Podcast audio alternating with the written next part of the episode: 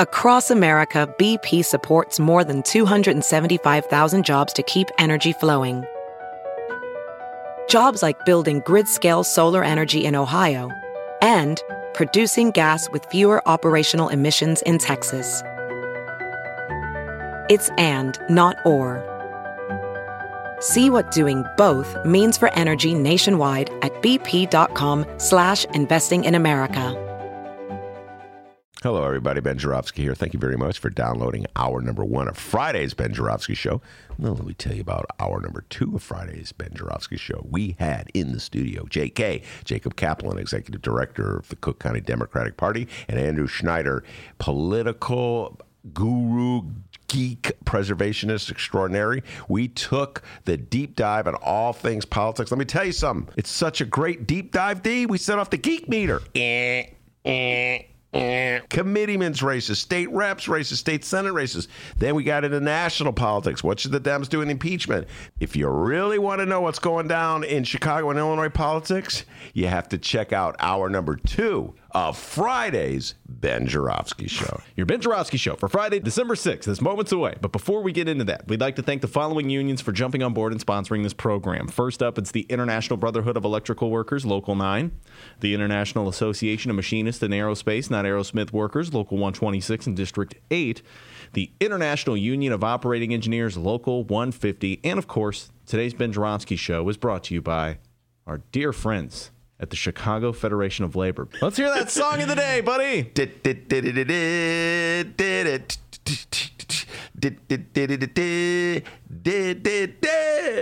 The Ben Joravsky Show starts now.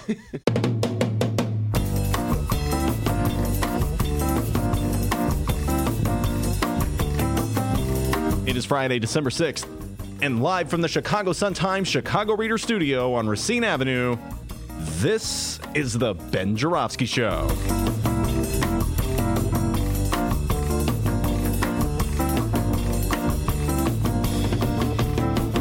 Today on the program, it's another Rummana Rundown with Sun Times editor Rummana Hussain.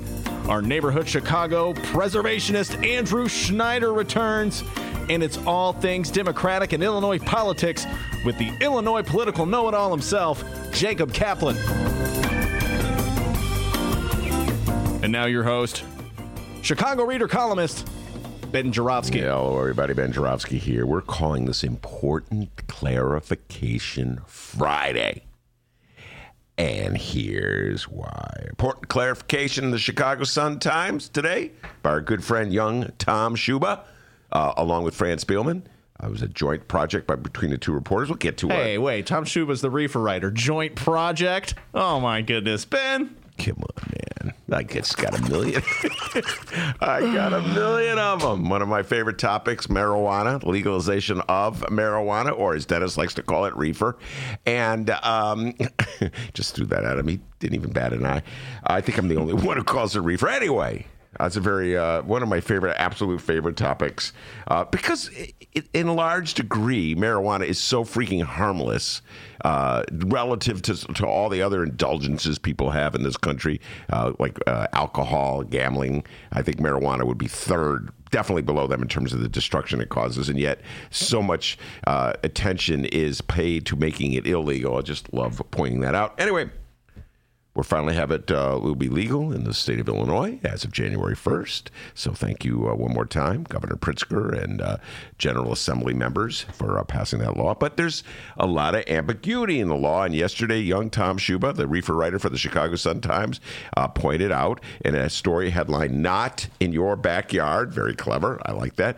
With the, They always had, what you, they must have stock pictures at the Sun-Times. And the, we, actually, we got to ask Brian about this. There's a stock picture. I'll show it for Facebook Uh, viewers of somebody smoking a joint.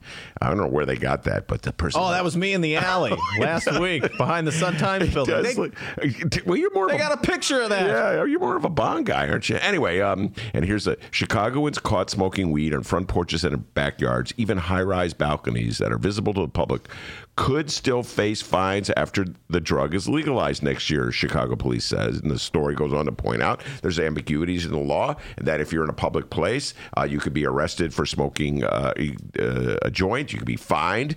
Uh, you could be ticketed. in a public place could be anything where the public can see you. That means front porch, balcony, backyard, et cetera. There's ambiguity in the law, right?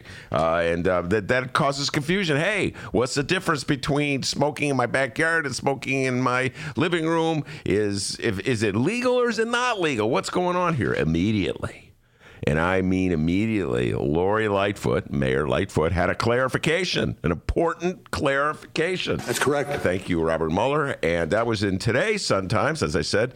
Uh, Tom Schuba and Fran Spielman wrote this, and it was also the Tribune. It was funny. When, when it's a, a tangent here within a tangent, D. Uh, when one paper breaks a story, which forces an announcement from a public official like Lori Lightfoot, the other paper feels compelled to uh, cover the major announcement. They may not give credit to the original paper, which started the story in the first place. So I don't think know if the Tribune gave uh, Tom Schuba credit for it. Anyway, uh, we're giving Tom Schuba credit here on our show. Uh, Lori Lightfoot and the interim Chicago Police Superintendent Charlie Beck issued a statement saying the Chicago Police Department recognizes that an individual using cannabis in their own backyard or balcony poses no direct threat to the public safety, and no resident should be arrested or ticketed for such a scenario. Any characterization to the contrary is simply wrong. See, so the statement is, any characterization to the contrary is basically a shot at Thomas Schuba's article. So they're madder at the messenger. As always, the messenger gets roughed up in this town, and they're madder at Tommy Schuba for doing the, what he should do, which is point out the obvious, is that there's ambiguity in the law that leaves it wide open to all kinds of enforcement that could be troublesome and problematic and continue the problems that we've had with the enforcement of marijuana laws. He did us public service by pointing that out, and of course they're mad at him. A couple of uh, points immediately popped to my mind when I read this and think about this. Number one, uh, Mayor Lori Lightfoot's pu- public relation machine is uh, up on the job. Boom. They saw this as a potential liability or problem. Boom. They hit the ground running. So number one. Man, is he fast in the draw? Uh, I don't even know how many I have on this list, D, but uh, we'll start with number one. So give give the P R machine credit for just, boom, counterattack. Now, see, this is different between me and Lori Lightfoot. If it were me, I'd have said, you know what? Let's give Tom Schuba credit. He raised some very good points in that Chicago Sun Times article. There are some ambiguities that we have to study. Uh-uh. But the P R machine of Lori Lightfoot is, no, anybody who says anything to the contrary is wrong, even if they're right. Uh, number two, young Thomas Schuba. Let's give him a round of applause, D. Huh? The guy did a great job. Tom Tommy. Schuba. The uh, the the superstar reefer reporter in uh, the city of Chicago. Great job forcing this issue uh, out in the open. And oh, num- sorry, hold on. Number two. Yeah, okay. And now here we go. Number three. Uh, the clarification is not really a clarification uh, because. Uh, the key word in the clarification is should. They shouldn't do the arrest, which means they probably can do the arrests. Uh, so this is a potential problem going down the road, just as Tommy Schuba said. It's an ambiguity in the law. And it reminds me of a conversation I had many years ago with a marijuana smoker that I will just call V Train. Okay, and V Train is uh, bowls in the league where I bowl, uh, and in, loves to indulge in uh, smoking of the marijuana. Uh, and this is many years ago, about two thousand eleven, I want to say, when Mick Dumke and I were getting just getting started in our crusade uh, to expose the uh, the uh, arbitrariness, uh, the double standards in which the, the law was pa- uh, uh, enforced. Black people were getting ticketed and and uh, fined and brought into jail for uh, smoking marijuana, possessing marijuana, and white people were largely let uh, l- let go on it. And uh, as a result of some of our reporting, it got picked up by other newspapers. Uh, politicians started talking about decriminalizing, and Mayor Rahm slowly moved toward away from a policy of arresting people for possession of marijuana to ticketing them. And V J pointed out, V Train pointed out to me, he said, you know, uh, I'm not happy with your articles. I said, why? You're a marijuana smoker. You should be happy that we're moving uh, toward legalization. And he pointed out, he said, as a white man, I'm already free to smoke marijuana. It is already legal for me. What your coverage, you and Mick Dumke are doing, are forcing the city to move toward a process of ticketing. So suddenly I may be ticketed for something uh, that I got away with scot-free in the past. So you're really not doing me any favors, Ben, with your stories. You know, and I've often thought about uh, V Train's observations. Of course, he was high at the time he made them, so that probably gave him greater insight. Uh, but I'll say this about him. Uh, as opposed to everybody else, pretty much, uh, when it comes to marijuana, at least he was honest about how the system affected him. We got a great show today, everybody. Rummana Hussain will be in here, Chicago Sun Times editor. It's Rummana Rundown every Friday in the Ben Joravsky Show. Uh, we're going to do a little Eddie Johnson gate update. Uh, we haven't had a chance to talk with Rummana about that. And uh, I'm going to bring up some uh, Hillary and Nancy Pelosi uh, stories uh, with Rummana. A lot of Hillary. Do it, do it. Uh, Nancy Pelosi clips to play. Uh, Nancy uh, Hillary Clinton was on the Howard Stern Show. Was it yeah. yesterday, D? It was two days ago. Two days ago, and they're, Howard Stern's been dropping uh, oh, clips Hillary, of it. Come on. People may not know this, uh, but Doctor D is a huge fan. I'm not making this up. A well, huge fan of Howard Stern. I'm a radio guy, so you know, I kind of loves Howard Stern, right? And one among the one of the presents he gave me about a year ago was the Howard Stern movie. No, it wasn't a. Pro- was- I let you borrow it, dude. Oh, it wasn't a present? No, it's let you borrow it. Oops. Uh, that reminds me of the time that uh, Terry Cosgrove yeah. lent me Get Out. So, and then I just assumed that I, it was mine. He goes, where's that Get Out video? Anyway, sorry, Terry. Uh, but anyway, Howard Stern interviewed uh, Hillary Clinton, got some clips to play from that. Probably going to be writing about that uh, because Hillary... Uh, Still fighting Bernie Sanders. Uh, it's pretty clear that the, those wounds have not healed. Uh, it gets into a lot of issues that the Democrats are facing as they uh, head into the twenty twenty season. This split between mainstream centrist Democrats and Democrats of the lefty progressive persuasion is not going anywhere anytime soon. Uh, it's pretty clear from the comments that Hillary Clinton made on the Howard Stern Show. And I get, I'd love to get Dennis's thoughts on how Howard Stern did his performance uh, interviewing uh, Hillary Clinton. So we'll talk to Rummana about that. And Nancy Pelosi, man, she went off. She was uh, very. Uh, she she gave some pretty interesting comments regarding Donald John Trump uh, and hate in her heart. We'll play that. Talk about that. Uh, Andrew Schneider will be here uh, later in the show. Preservationist, talking about the pres- uh, the fight to preserve buildings in Chicago, the political process and the zoning process that governs that.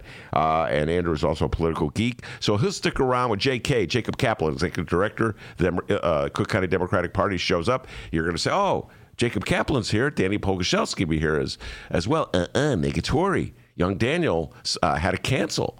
So it's uh, Jacob who were going solo. It'll be like I Simon and Garfunkel. Those commercials we've been doing for him being a uh, ordained minister are paying off. Yeah, I guess so, because he must have got a gig. I think he's in Paris. Don't quote me Whoa. on that. Yeah, he sent me a text. I can't remember where he's. He's somewhere very important and doing something very oh, important. If he's uh, ordaining a wedding, I want some of that cash, all right? Been doing those commercials. Young Daniel, uh, hey, come on, share the share the good stuff. So uh, Jacob will be like Paul Simon going solo. Uh, he'll be here in the studio. We'll be talking a lot of Paula stuff, though. All the coming out. Yeah, that's true.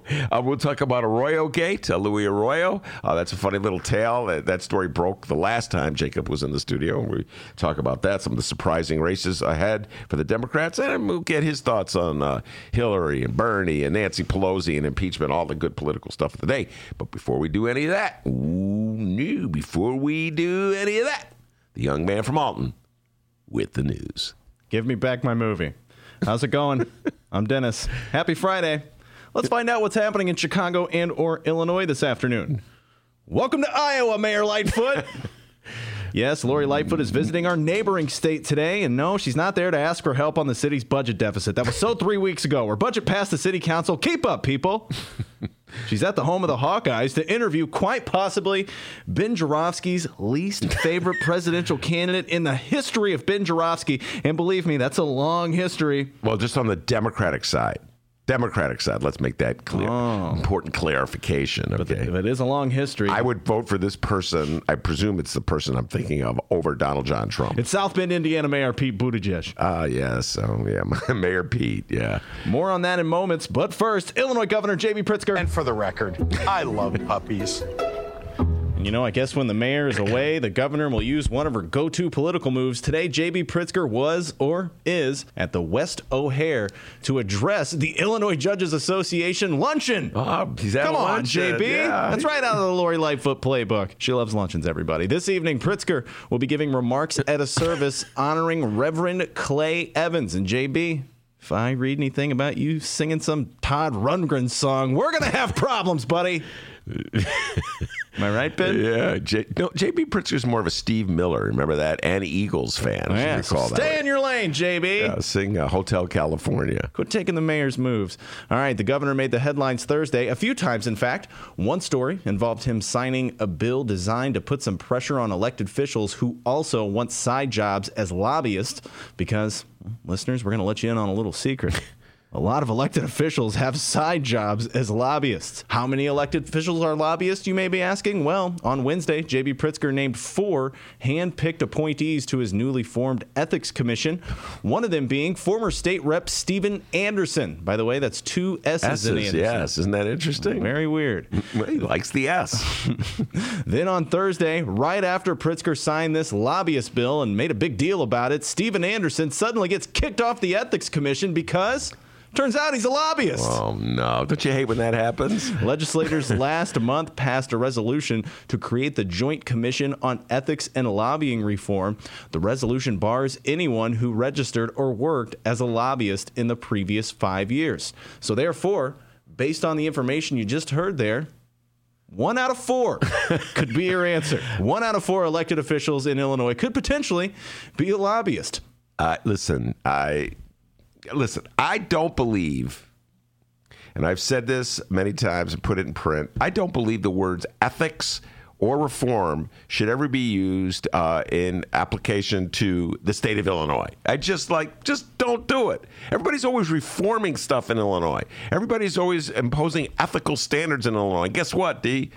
People keep behaving unethically and unreformingly. I just get there's something. I don't even know if it's Illinois, by the way. It's that I know Illinois and I know Chicago. I spent so much of my time studying it.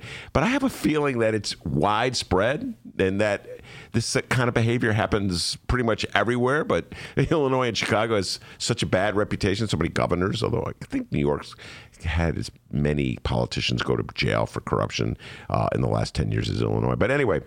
Uh, anybody who uses the words ethics or reform in the state of Illinois, uh, you're, you, I think you're being unwise. Generally what happens, uh, somebody gets caught doing something unethical or illegal in the state of Illinois, and then everybody in Illinois says, oh, my God, I'm shocked. And they've put together a blue ribbon panel to investigate ethics reforms and what we could do to change this culture of unethical behavior. And then guess what, D? A year later, somebody else gets caught doing some un- something unethical. And I just think it's about the human condition. You know what I'm saying? And I just think there's something about the human condition. People just, they, they just, it's not enough to be a public official and earn what a public official earns. You got to know, you got to take it one step further. You got to make a little more money. You got to, you're tempted to pick up this and a little more power, and and have a little more control over other people. Uh, and uh, so it's just it's it's on display all the time in the city of Chicago and in the state of Illinois. By the way, in Washington too. I know Donald Trump went to Washington to clean up the swamp. Seems like the swamp's still thriving in Washington. Uh, so, you know, anybody who says they're going to go to Washington to clean up the swamp is sort of like somebody in Chicago or Illinois talking about ethics and reform. Yeah, so old Stephen two S Anderson was kicked off the committee. Pritzker Thursday appointed the newest new member of the Ethics Commission, former Illinois Senate Republican leader Christine, not a lobbyist, Redondo.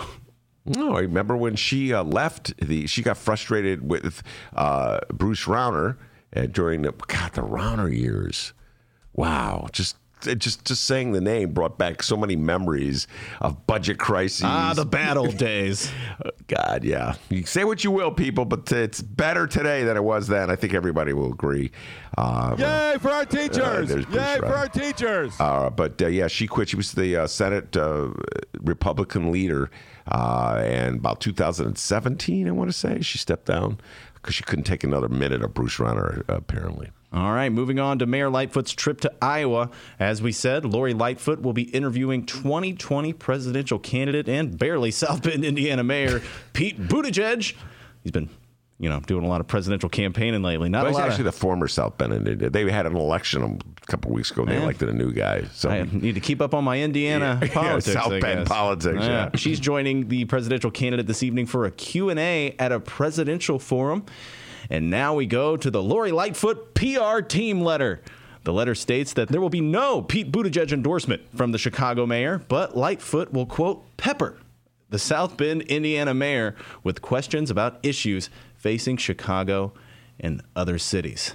Ben Joravsky, what political problem will Lori pontificate in peppering Pete? Oh, I like the Perhaps Pete. police? Yeah, you per- well, that's, by, by the way, uh, that's a very good point. Hope that's a powerful point that you just made. That's correct. Uh, uh, Mayor Pete has had some issues uh, with the police and the black community in South Bend, much as we've had here in the city of Chicago. My guess is that it will not be a particularly hard-hitting interview. I'm just throwing that out there. That's just my guess, that it'll not be a particularly hard-hitting issue. And, and uh, I think the greater point, which I, I, I've made before, is that there is not a consensus on the part of mayors in this country uh, to rally around an urban agenda. God, this sounds so seventies and eighties, an urban agenda that they would be advocating uh, Washington, D C to pass, which means more money for transportation, more uh, money for policing, more money for education in, in, in the big cities of our country. More and more big cities are uh, at each other's throats. They're trying to use their economic development dollars to uh, entice companies, private companies, to move from one big city to another. So instead of working together, they're working at odds with each other. I've not really heard at all uh, in this Democratic primary, and I've watched all the debates. I've not heard any discussion of an urban agenda. It's pretty much not even on the books. Uh, the assumption is is that people in big cities are just automatically going to vote for Democrats, and so much of the effort is being put on people in suburban districts or swing districts in rural areas. And uh, so I doubt it'll be a hard-hitting interview, uh, but e- each of them could ask each other about what they're doing uh, to promote an urban agenda, and why is it a good idea, let's say, for Indiana, uh, cities in Indiana, to be battling cities in Illinois and Wisconsin uh, for the right to pay billions of dollars in subsidies to get Amazon to move to one of their locales. I think that would be an interesting topic for discussion, but I don't think that'll be on the agenda. And while tongue twisters are as equally as fun as reading overly hyped P R letters, we here on the Ben Joravsky Show, we remember the last time Lori Lightfoot gave an interview to a national political figure. How did you go from sharing stories over the years to deciding to write a book? Good question, Mayor. Good question. Yes, it was former twenty sixteen presidential candidate Hillary Clinton. She was with her daughter, Chelsea, and they were talking about their book. And the performance was uh, a little light on the pepper. Madam Secretary, you talk a lot about um, the mothers of your friends, where you went to their houses and you knew that they were going to be kind and generous and supportive of you. So that that theme of women being present and how they make a difference.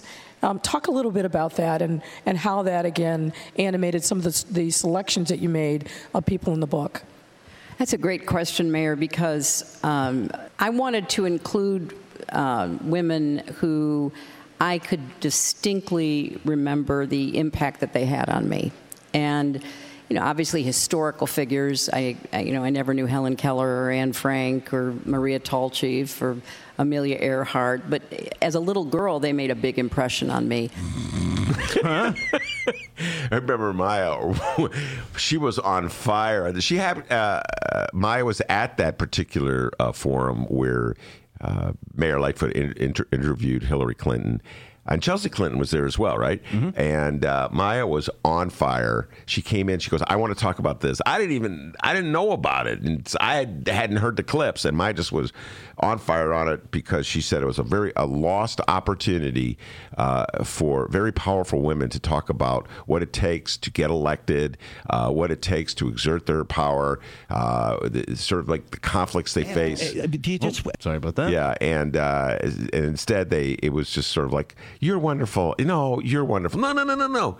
Can I just say this? You're wonderful, and it was one of those things. Uh, so anyway, very disappointing. Uh, so, not a lot of high hopes for a hard-hitting interview with uh, Mayor Pete. Kind of reminds you of uh, that uh, interview Hillary had recently, right? Oh, yes. It does remind me of that interview. Great segue. We're talking about Howard Stern's recent interview with Hillary Clinton a few days ago. You referred to it earlier. Mm-hmm. And Ben wanted me to play a specific clip where Hillary mentioned uh, Russia. Ever want to just lay in bed and say, fuck this, I'm getting oh, out. My. I mean, Watch I am going to go into full seclusion. No. And they're never going to hear from me again. No. First of all, Um, that would only delight my adversaries. Um, so I would never do that. But secondly, I have this unique perspective, some of which we've been talking you about do. today. I have a unique perspective. I have a particular understanding of the Russian threat. And it's not going to only be Russia. I mean...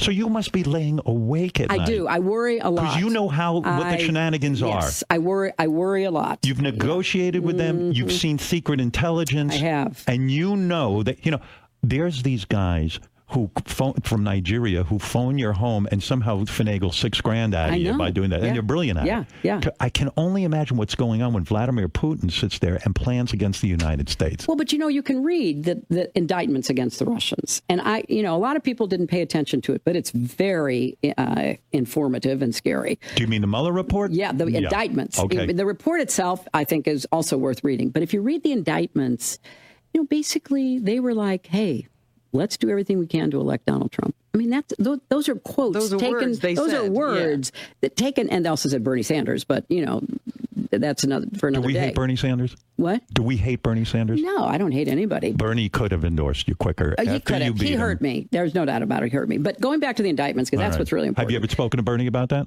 No, no. You don't I mean, talk to him? I don't talk to him. Yeah, I mean, we did when he finally endorsed me and all that. But he, you're upset with him? No, I'm disappointed. Disappointed. Okay. okay.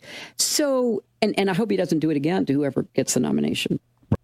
Shout I, out to the Howard Stern Show for the audio. I hope he doesn't do it again to whoever gets the nomination. And that's the part of the uh, the excerpt that I, that I really struck home. The assumption there, of course, is that Bernie Sanders won't get the nomination. And look, I, I don't want to relitigate the twenty sixteen fight between Bernie Sanders and Hillary Clinton, except that I feel compelled to relitigate it, that fight. The fight never really goes away, and I'll tell you why. Because it's very much alive in the Democratic Party. It the Hillary Clinton and Bernie Sanders obviously represent two different wings of the Democratic Party that are having an ideological struggle, the left wing and the right wing or the centrist wing, whatever you want to call it. And they never made any really... Uh, they really never even attempted to reconcile. And when Hillary speaks about Bernie that way, it shows that she's not done any reflection on what role she and the leaders of the Democratic Party had in aggravating and alienating the Bernie Sanders wing of the Democrats in twenty sixteen.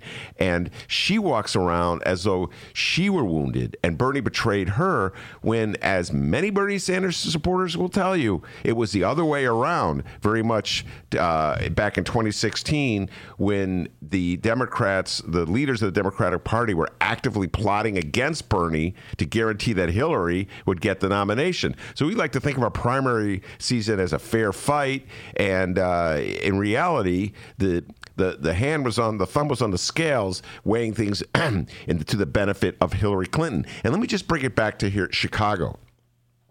In Chicago, pretty much anybody who runs for office likes to present themselves as the underdog running against the machine, and the assumption is that the machine is working against them. Even people who support Hillary Clinton use this kind of rhetoric when they're running uh, for the first time and uh, when they're running against an incumbent, let's say. Uh, so it was very much the case where Bernie Sanders was running against a Democratic machine, and that machine used every trick of its tra- uh, at, at its disposal to defeat Bernie Sanders. But they wouldn't recognize that. They wouldn't acknowledge that. And that was brought out in the open, yes, by the the Russians uh, hacking into Democratic computers and on release and releasing all the information, the private emails that the Democrats have been sending out uh, about Bernie Sanders, sabotaging Bernie Sanders. So yes, the Ru- Russians played a big role uh, in picking apart the scabs and ripping them apart and uh, exposing the differences between Bernie and Hillary factions of the Democratic Party. But I've not seen the centrists. And I, when I say centrist, I mean Rahm Emanuel's, Barack Obama's, Hillary Clinton's, make any kind of substantive, substantive moves to assure the Bernie Sanders wing of the party that those days are over. Instead, it's always shut up and fall in line.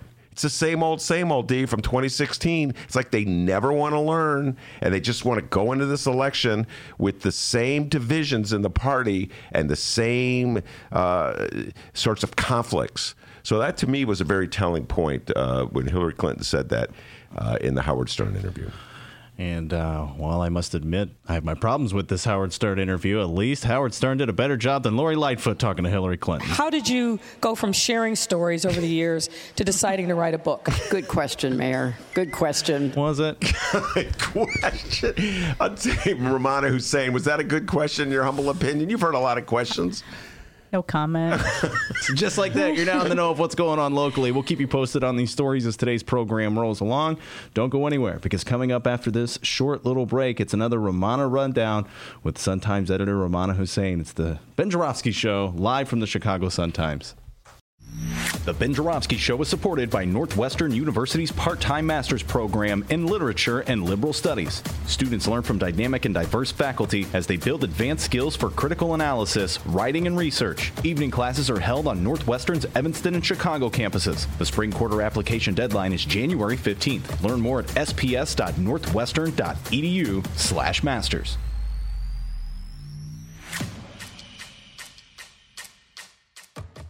Hey, everybody, what you're about to hear are the piano stylings of Jeff Manuel.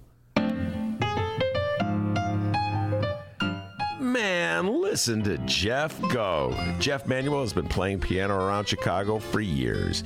He's played for conventions, for celebrities, played in basement bars with blues bands. He's played at prestigious social clubs, fine restaurants, and in the intimacy of private homes. Book Jeff Manuel at jeff manuel pianist dot com. Don't worry, I'll spell his name into this commercial. You know what Chicago Magazine said? They said that Jeff Manuel is, quote, as comfortable with Chopin as he is with Cole Porter. He's excellent, and his performance is joyous. He offers an elegant stream of compositions and interpretations that entertains the mind but won't hurt the ears. To hear more of Jeff Manuel's work and to book Jeff for your next event, go to jeff manuel pianist dot com. I'm going to spell it out for you, people. J E F F. M as in Mary, A, N as in Nancy, U E L P I A N I S T dot com. Take it away, Jeff Manuel.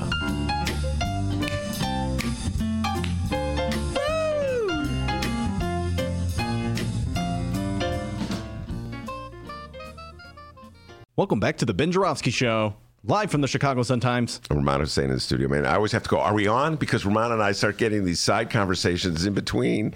Uh, fascinating stuff. Boy, I tell you what, if we could only play the stuff that's not suitable for airing on a public airway. Mm-mm-mm. Uh, wow, some of the stuff that came out of Rummana's mouth just now uh, about all kinds of issues. Uh, Rummana, first of all, I haven't seen you, so uh, welcome back to you and me. I wasn't yeah, here last I week. Yeah, I hope you You had a good Thanksgiving. I did have a good I did. Thanksgiving. Did you have a good Thanksgiving? Yeah, we usually do. My family, um, we used to do Thanksgiving every, well, Mick suggested after we got married, maybe we should do Thanksgiving one year at his his place, his family's place in Michigan, and one year, at, you know, the next year at my mom's. But we, coming from an immigrant family, we do Thanksgiving like at regular dinner time. We don't eat like at one. So one year we ate at Mick's family's place, and then we end up going back to Chicago because I had to work on Friday, and it was eight, seven o'clock Chicago time. And oh, let's go to my mom's. And then we had Yeah, we we do. We're the same way. I've never, for what it's worth, uh, never been for the one o'clock. I don't I, get. Always, I mean, I don't know. Uh, yeah, well, it's it's different for my family because we just eat normal dinner time. It's exactly what we did. And uh, anyway, I was I had a wonderful Thanksgiving with a bunch of. Did you cook? Uh, no, they, we, I was with a whole bunch of my wife and I uh, went to California to visit oh, our fun. daughters, okay. and we were uh, a house filled with millennials, and oh. and they all did the cooking, and I just sat around, read, and watched football, and you know talked about politics. It was sort of like having the show, only uh, no, I was in that little house, and then about seven o'clock, or we sat down and ate a feast. So it was great, and Good. I had a lot to be thankful for, including uh, your presence on a regular basis. Uh, every Friday on my show, so lots to be thankful for for me this oh, last thank year. You. Nice. I know that's nice. Well, wow. It's true. I feel that way. All right. That's correct. Uh, thank you, Robert Mueller. I'm thankful for you too, Robert Mueller. All right, uh, Eddie Gate. Uh, the one thing I regret uh, is that you were not here uh, when Eddie Gate broke. I... I'm utterly obsessed with this story. Uh, Eddie Johnson, of course, former police chief, bounced. We've talked about him. And yeah, so... and you know it's really funny. I always, you know, I'm start to. I'm supposed to start work at a certain time. I'm always a few minutes late, and right when I walked in on Monday, I sat down, and then I hear Lori Lightfoot's voice, you know, because we had all the T Vs on in the newsroom, and wow, she was really shaking. I don't know if you saw the uh, footage. She was so angry. She was shaking. I heard it. I did not see it. Yeah, yet. When you watch it, you can see her visible, visibly shaking at one point. So yeah, our my our week basically, my week started with Eddie Johnson Gate. All right, Eddie Gate. All right, Eddie Gate. So, sorry. Uh, of course, Eddie J. Yeah, I call That's it okay. Eddie. We just made it up. Yeah, no. Well, I just put Gate at the end of everything. Uh, but Eddie Gate sounds so good. And, and pretty much everybody. Oh, no, that's not true. I go, and pretty much everybody knows what you're talking about when you say Eddie Gate. But then it was somebody I texted about Eddie Gate. And what they say, well, are you talking about Ed Burke?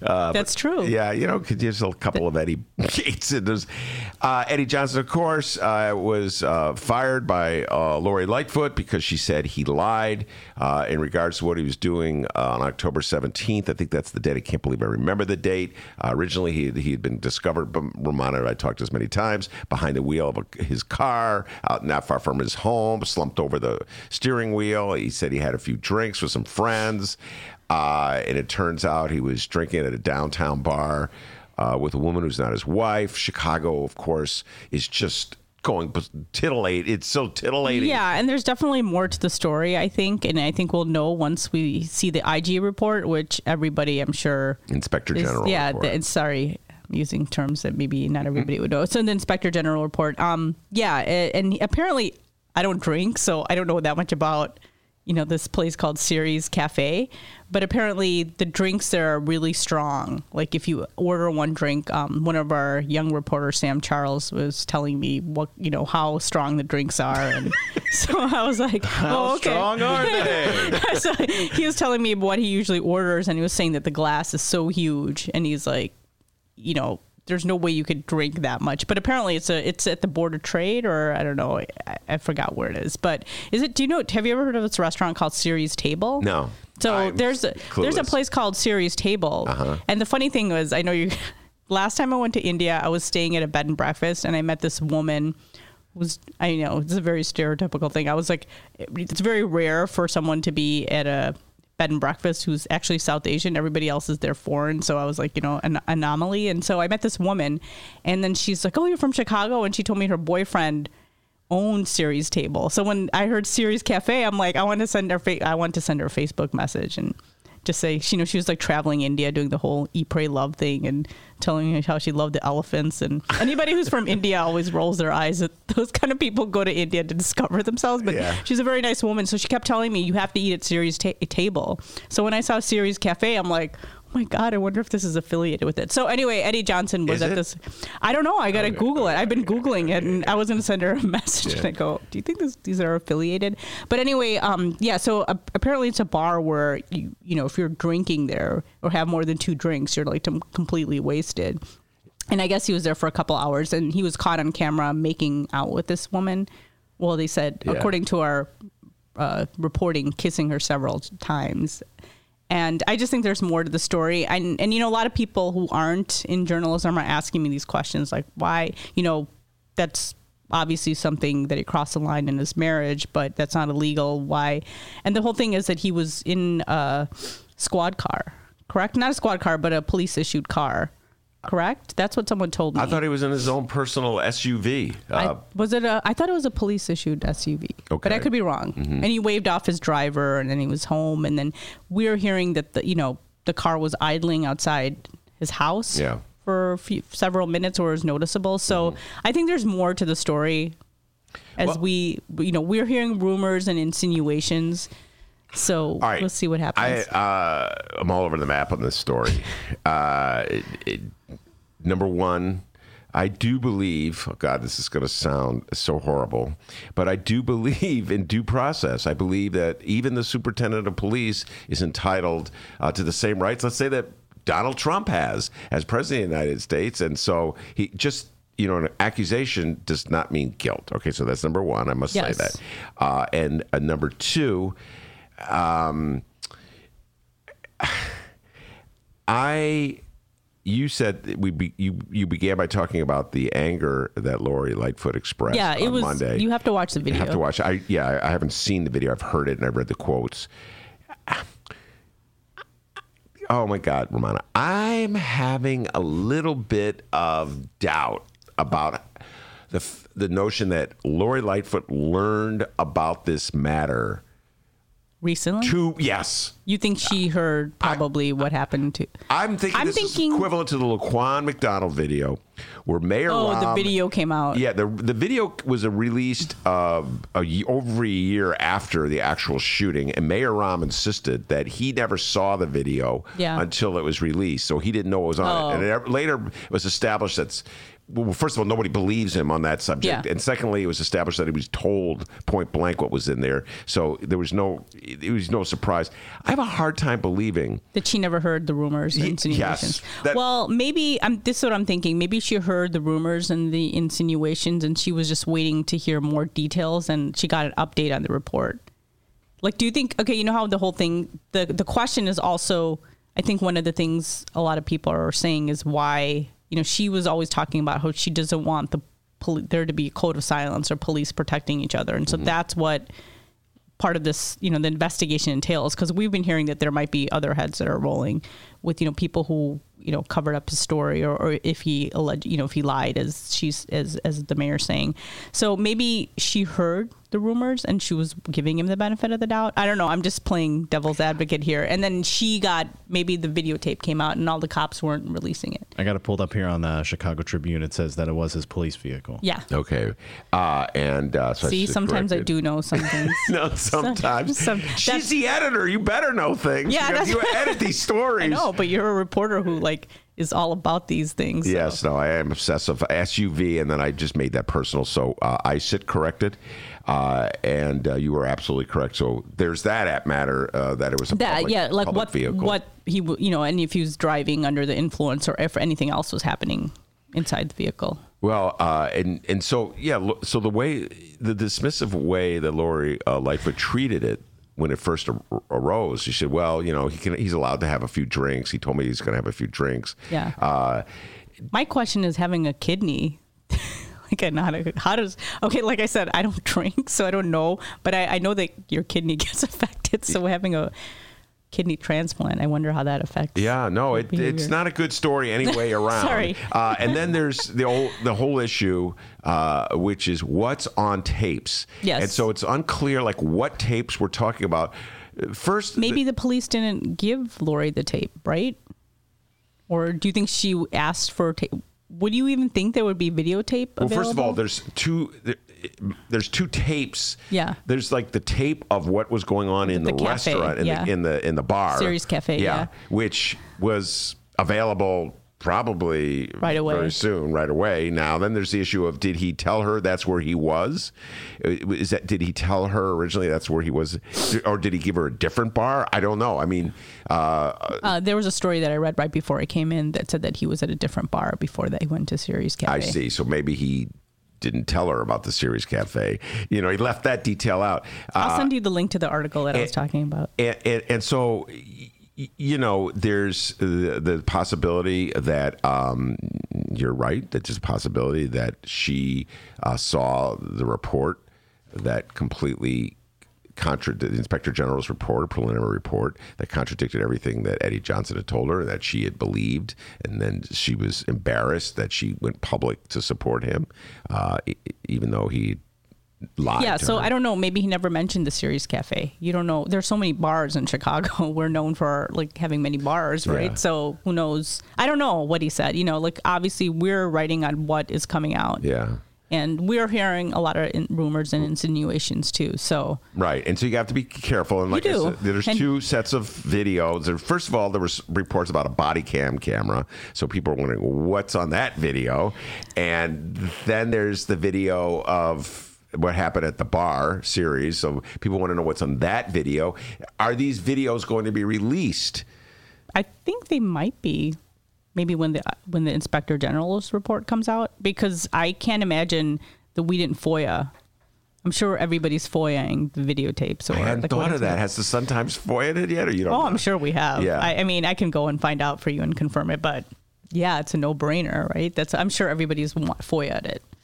Come on, that you know how many? I mean, news editors these days are always thinking about hits. Like if they're if what's on the videotape is you know what has been reported. I'm there sure will be a lot not. Of hits. Yes. And so that leads me to my the other point about the whole thing is um, Chicagoans are titillated by this story. Let's be yes. honest about it. There's yes. uh, something that there's drawing us to this story.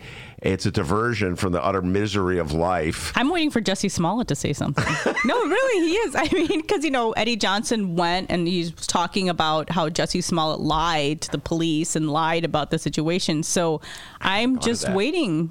Me, me and some other editors were talking about that. We're like, we're just waiting for Jussie Smollett's lawyer to file something, you know, with this, you know, the city has um, sued Jussie Smollett for all the police work that went into the investigation of Jussie Smollett. Jussie Smollett's obvious.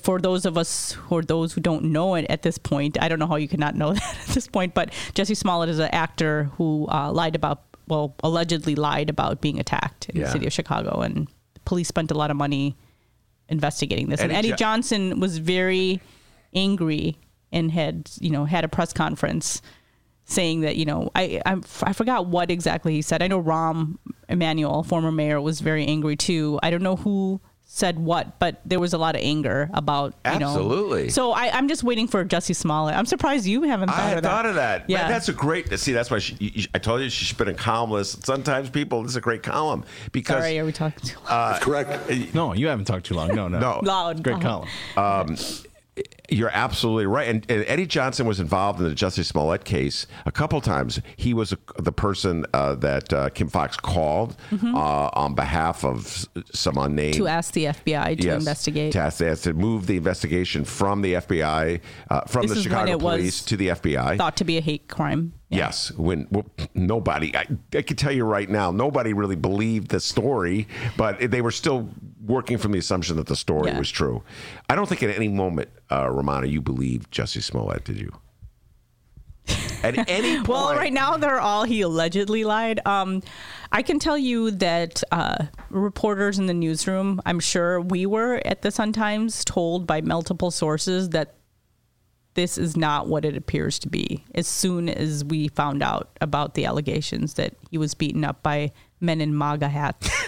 No, I, I and, yeah. and, and um, there was a comment about how, or if I've, I don't know if I've been in a conversation about how everything seemed too perfect. Like, yeah. okay, the alleged crime, like there were racist and homophobic slurs, and whether or not people who are actually hat wearers watch Empire. But anyway, and would but know this, about Jussie Smollett. So. This, this, the, just think about the two uh, expressions of outrage that you've we've talked about.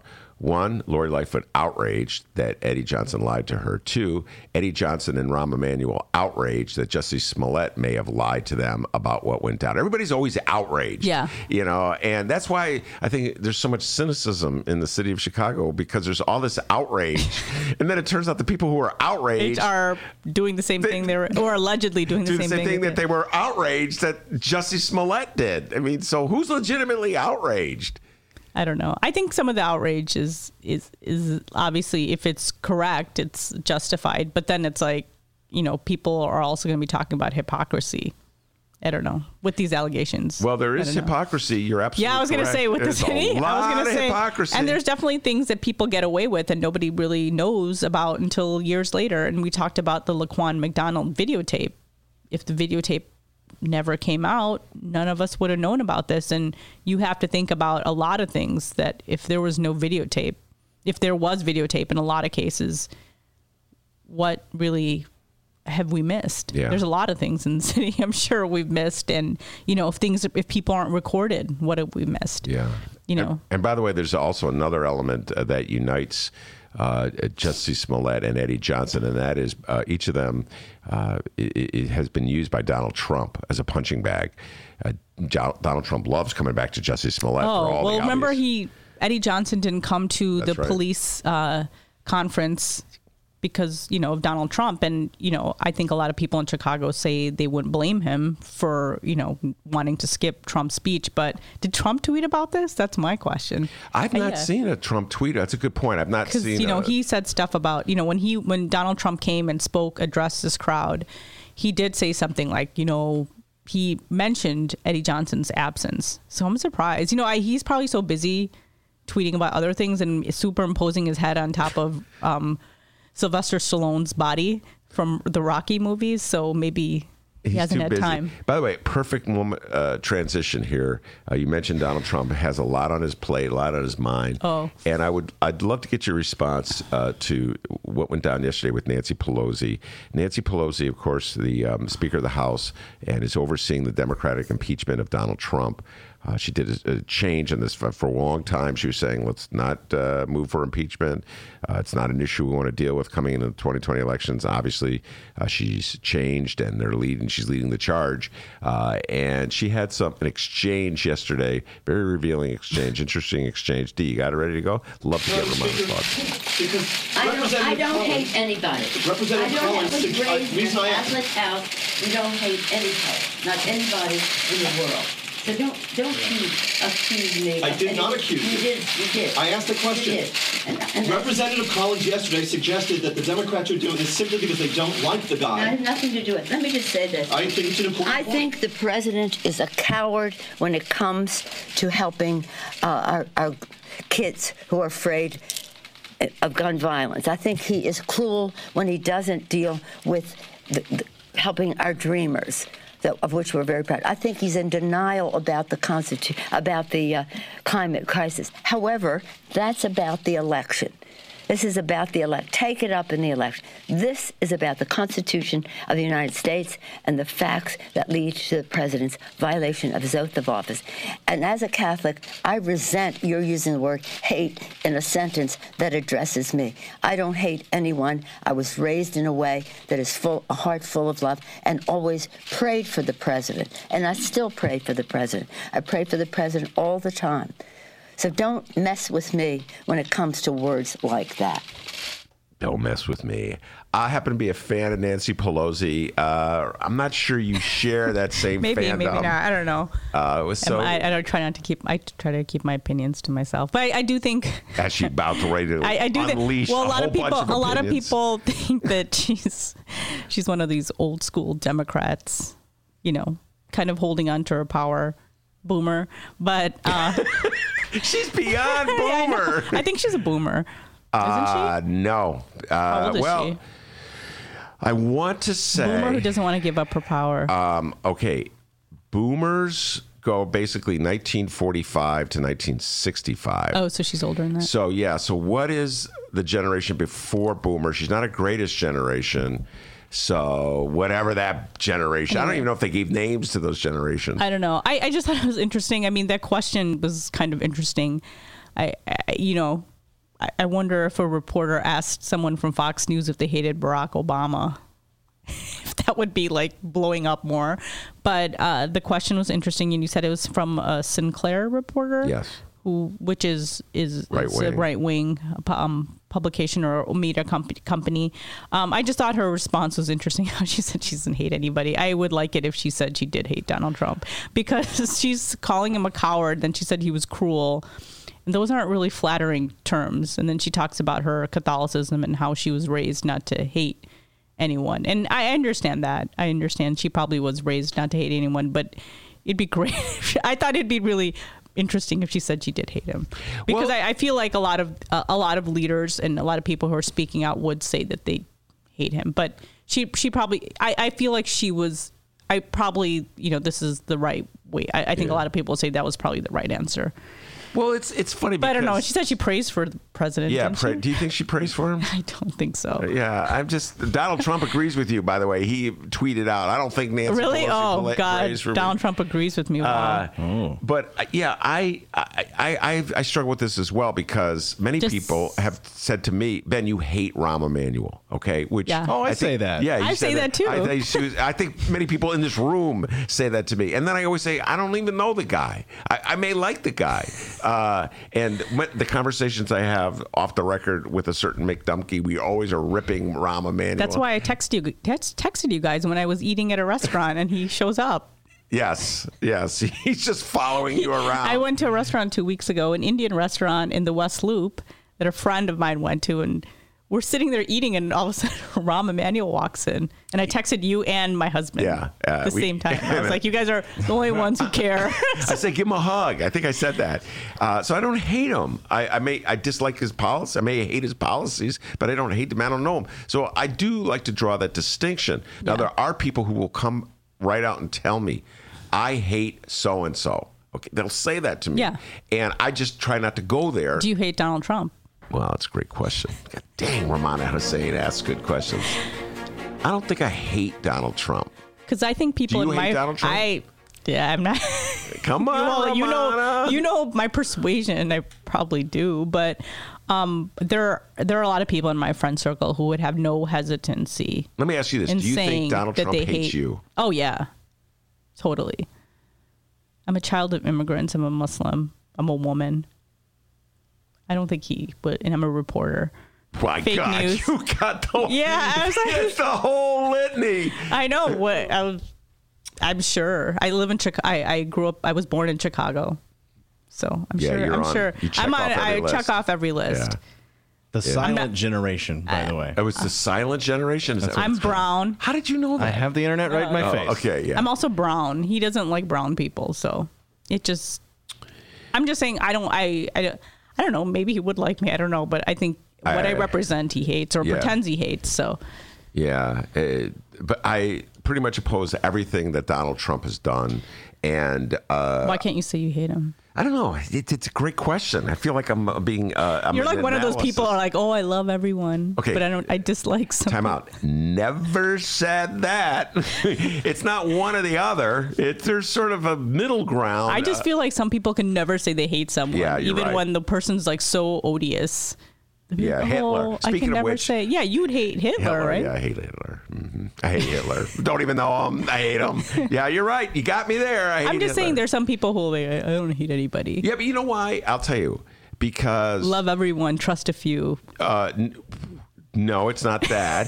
It's if you're talking to a journalist. Yeah, we have to be uh, and, fair. It, well, if you say you hate somebody, then that implies that there's uh, there's no significance, uh, there's no objectivity to what you're doing. But I thought there's, you said journalism is not there. You said screw objectivity, didn't you? Yeah. Oh, there is no such thing as yeah. complete and total That's objectivity. What I'm saying. But I, if you just say you hate him and you're just writing articles critical of him because you hate him, that's like there's a personal of course, animus. You're saying, so it just undercuts the validity of anything you write. So, for instance, uh, Mick, we, I've been thinking about this, uh, the stories that Mick and I wrote back in twenty eleven and uh, twenty twelve about marijuana. And uh, so, oh, you just, Mayor Rahm's, but you just hate Mayor Rahm and you're writing these articles. I go, no, this is a legitimate issue. Got nothing to do with what I think about Mayor Rahm. Uh, and so I think it undercuts. And so there's this defensiveness on part. Uh, I'm just speaking for myself. No, I'm not doing this because I hate him, because I think the issue is important. Now, then you get to the issue of what do you feel about somebody? But you get what I'm saying? Yeah, so, no, I know what you're saying. I think the squad would have no problem saying they hate Donald Trump, but they might use other words. I do. Would you think A O C would say, I hate Donald Trump? I'm sure she has in private conversation. Private conversations. And I'm, I, I'm sure Nancy Pelosi has said so in more so many words of the silent generation. Maybe she used silent generation speak. I think when Nancy Pelosi says in that, uh, I pray for you, that's almost, I pray for you. Uh, it, I, wow. That but, makes it sound like Donald Trump needs a lot of help. Yeah, uh, the way she wants to Donald Trump needs a lot of help, uh, and uh, so anyway, I I, um, I thought that was one of the interesting. It was one of yeah, the first was, times I've seen Nancy Pelosi like lose. Yeah, she's very composed her, usually, um, or she's kind of. I think you know. Remember when she was clapping after Donald Trump gave that speech? It was a very patronizing yes. clap. So I think she does things in different ways. But yeah, she was walking away from the podium, by the way, when she was asked whether she hates Donald Trump, and she started, you know. getting, you know, agitated, and then she kind of went back to the podium. Yeah, to she clarify. pivoted and went back. Yeah, and so that was interesting. Yeah, uh, she went. I, I I just kind of hoped that she said that she hated him. Now, what did you know. think about? Uh, you heard the Hillary on the Howard Stern. I didn't hear about oh. that. So um, oh, I, the, you, you talked about the Bernie yeah. Sanders. Yeah, she. Uh, I, what was she saying about Bernie? Well, she. This is a subject of a, of a column I'm going to be writing, so it's good that I talk about it. But she was saying to Howard Stern uh, in the interview that uh, that Bernie has never really um, uh, opened up to her. They don't talk to each other, and that she feels personally hurt by Bernie, that he didn't go far enough uh, to uh, endorse her in the last election, and that's part of the reason why she lost. Oh. And that she would hope that he would do better this time around uh, with whoever the, the Democratic nominee. What if uh, he it's him? Oh, the underlying Same, assumption, yeah. yeah, yeah. And I'm like, well, what about the centrists endorsing Bernie? They, you know what I'm saying? And uh, it just kind of brought home a point that the Democratic Party, the centrists of the Democratic Party, are absolutely determined to keep Bernie Sanders from being the nominee one more time. You get what I'm saying? Just yeah. Like oh, of course. I've I've heard that many times, and a lot of people who I know say that Bernie Sanders could have beat Donald Trump. I don't know. I don't know. I, I don't we'll know. It's know very that. hard to tell. I thought Hillary Clinton was going to, you know, my prediction was, oh, Hillary Clinton's going to win. And yeah. you never know, right? Well, she did win the popular vote. As yeah, like what out. I mean is, uh, like look who's president. Yes, look who's president, indeed. Someone that uh, we don't like. Or I, speaking for myself, I don't like. All right, uh, it's the time of the day where we do Rummana. Don't like you, but you don't hate. Hate? Isn't that, isn't don't like nicer than yeah, hate? Same thing, almost. Is okay. it the same thing? I think hate is harder than don't like. Um... So, all right, let's do uh, Rummana's recommendations, and uh, what's at the top of the list? Um, well, I do want to watch Marriage Story with Scarlett Johansson and Adam Driver. I heard it's supposed to be really good. It hits Netflix today, and I do want to see Knives Out. And I saw The Irishman last week. And yeah, you had a good critique of it. Yeah, and my husband uh, actually stayed awake for the whole thing. It's a miracle. So that's because it's a subject matter, matter that he, like, loves. So he, I was like... I, I don't know if you're going to stay awake for this whole thing because it was a three and a half hour movie. I thought it was very good. I like Scorsese in general. And um, I know we. I was talking with you and I mentioned to my husband too, and men usually don't notice these things. But um, as a woman, you notice that there's barely any women in, in the movie. Um, and obviously um, Anna Paquin plays a very important character in the movie um, that shows... You know, she's she's the daughter of um, Frank. What's his last name again? Uh, an Irish sounding name. Yeah, Sheeran. And uh, she basically did not approve of what he was doing. And, you know, I don't know if you knew, but she only had seven words in the entire three and a half hour movie.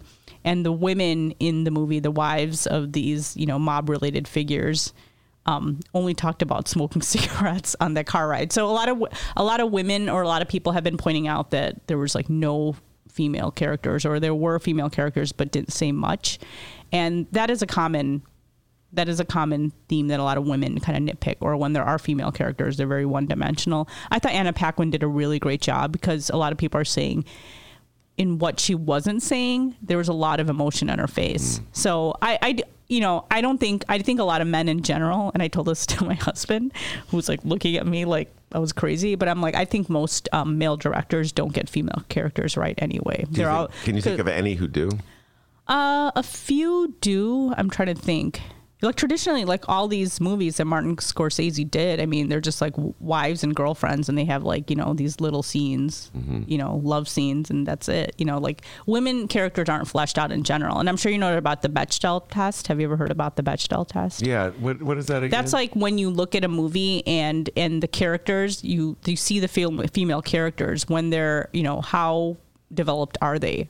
And whether there's like a test, like whether or not they're always there just for the male character's purpose or talking about a male character. So it's like this really interesting test. And a lot of movies, especially made by men, are don't pass. I'm not saying like every movie made by female directors. I mean, I can nitpick things too, but I thought Scorsese did a good job. I like his movies, so I tend to like his movies. So I, I don't know if you saw Silence. That was supposed to be... I did not see Silence. That's a really good movie. And a lot of people would say it's boring, but I didn't find it boring at all. It's also three hours long. I think that was his last big movie before this one. Uh, Wolf of Wall Street. No, uh, no. Silence came out after Wolf oh, of Wall Street. Yeah. Uh, and yeah, I did not see Silence. I think... But he makes quintessential guy movies. So, for instance, Goodfellas. Yeah. Guys but I love watched, sitting around talking. I love about Goodfellas. Goodfellas. But the thing is, okay, fine, it's a guy movie, but I'm watching it as a woman. Why don't guys watch movies that are mostly female characters in it? You guys would say it was a chick flick. I don't want to watch this. Yes, a chick flick. Why so doesn't, it's a guy flick. Uh, it's a guy flick. So, so I know, I, but women watch the guy flicks. My question is, why don't men watch women? You don't want to watch Frozen. That's like a... I've never female. seen Frozen. It's, I think you'd like it. I didn't Would see I? it yet. I don't know. I, I don't know. I've never seen Frozen. But, but I do. I do. I, that's a, just. I think it's a good critique. Some critique. Some people are saying that, you know... Do I? They're being too harsh. Have you ever seen The Notebook? Yeah, I've seen bits and pieces. Okay. Even I don't, I don't know if I would like that. The Notebook. Did you cry? The Notebook is a quintessential chick flick. I mean, and uh, I've been in rooms with... There was like a Thelma lot. and Louise is a great chick flick. Great chick flick. All the men are one-dimensional, and so it's great. Yeah, it's a great flick, uh, and uh, it stands the test but it's of really time. Good, yeah. But uh, Goodfellas is a guy flick. You go a bunch of guys, you sit around, they talk about it forever. They can quote huge I like chunks it too. of it. I liked uh, it too. And uh, well, the it's one, one of my favorite movies. The one I'm going to throw out. Uh, I said this Jojo Rabbit. I, I saw it, and um, I really liked it a lot. Yeah. Uh, it's. I urge everybody to check it out. Um, I was turned off at the outset at the notion that this boy would have a fantasy of Hitler, of Hitler being a fun guy, right? Yeah, but you just you got to say. I, I know, I know what play. it's about, and yeah. I read about it, and yeah. so because he's um, part of the Hitler Youth, correct? Or yeah, he's a wannabe in the Hitler Youth. Yeah, a wannabe. That's yeah. what it is. And his mom, I know, like there's yeah. a young girl. Let's not well, give away okay, too much I, of the story. Okay, fine. Uh, I'll, but stay, it's, I'll stay it's quiet. Definitely, it's a very, it's a, it, I thought it was a strong anti-war movie, and there's some very powerful scenes in there. And, uh, and you just mentioned Scarlett you, Johansson yeah. did a great job. And the little kids kill it in this movie. So I urged everybody. I think the little boy who is in Hitler's Youth, this chubby, uh, round-cheeked fella, uh, who I think this may have been his first movie, that kid should be nominated for Best Supporting Actor because he's so funny and endearing. Anna Paquin won a supporting actress, didn't she? Like, yes, she uh, did. Yeah, when she was in the in the piano. And she was about I nine years that. old. Yep, I love that movie. But what are you going to watch this weekend since you watch more movies? Uh, I, I will I will be watching a, a guy movie, a dude flick, uh, and uh, Ford, and Ford versus Ferrari. Oh, I do want to see it. I heard that was surprisingly very good, even though it's about cars. Yeah, about cars and... Uh, race. It's a race or but cars? But I will definitely see it. It's about, well, uh, uh, a race in the nineteen sixties, and so I'll be definitely watching that one. Uh, Rummana Hussain is your name. It's the Rummana Rundown every Friday. Uh, Rummana, thanks so much for coming in. And uh, I got a funny feeling Eddie Gate will still be around next week when we bring yes. him back. I got a funny, it's still like that Jussie Smollett story. It'll keep this going. This is not dying anytime soon. The Energizer Bunny. The Energizing Brother. All right, very good, Rummana. Thank you very much. Andrew Schneider is on the deck. He's outside. We're going to bring him in when we return. Thank you, Chicago, for this humbling victory. All I can say, you sure know how to make a guy feel at home. Yeah! Read the Chicago Reader to get up to speed on what's what in Chicago. Culture, food, arts and entertainment, weekly concert listings, weekly event listings, the environment, travel. I can continue, but you get the point. And for all of you Chicago political junkies, raw weekly columns on real city politics from Maya Dukmasova and our very own Ben Joravsky. The Chicago Reader, free to the public in newsstands throughout the city and online at chicago reader dot com. Read it now and be a more informed Chicagoan. Did you know that forty percent of the people in Illinois opt to be cremated? Well, it's true. And Chicagoland Cremation Options honors their wishes by providing cremation services directly to the general public. Chicagoland Cremation Options provides an affordable, ethical, and easy cremation arrangement, whether in person or online. Save thousands and streamline the process by going directly to Chicagoland Cremation Options. It's a family-owned business operated by my good friend, Douglas Klein. Here's how you reach them. Chicagoland Cremation Options dot com. One more time. Chicagoland Cremation Options dot com. It's Chicagoland's adult entertainment playground. It's the world-famous Admiral Theater, thirty-nine forty West Lawrence Avenue. The Admiral is homegrown from Chicago, and it's the most conveniently located club in all of the city. fifteen minutes from the O'Hare Airport and downtown Chicago Loop. Voted Chicago's best strip club, the Admiral has showgirls galore and a variety of adult entertainment shows. The world-famous Admiral Theater, open every day from seven p.m. to six a.m., thirty-nine forty West Lawrence Avenue. For events, showtime, and other information, visit Admiral X dot com. Must be eighteen years of age or older to enter.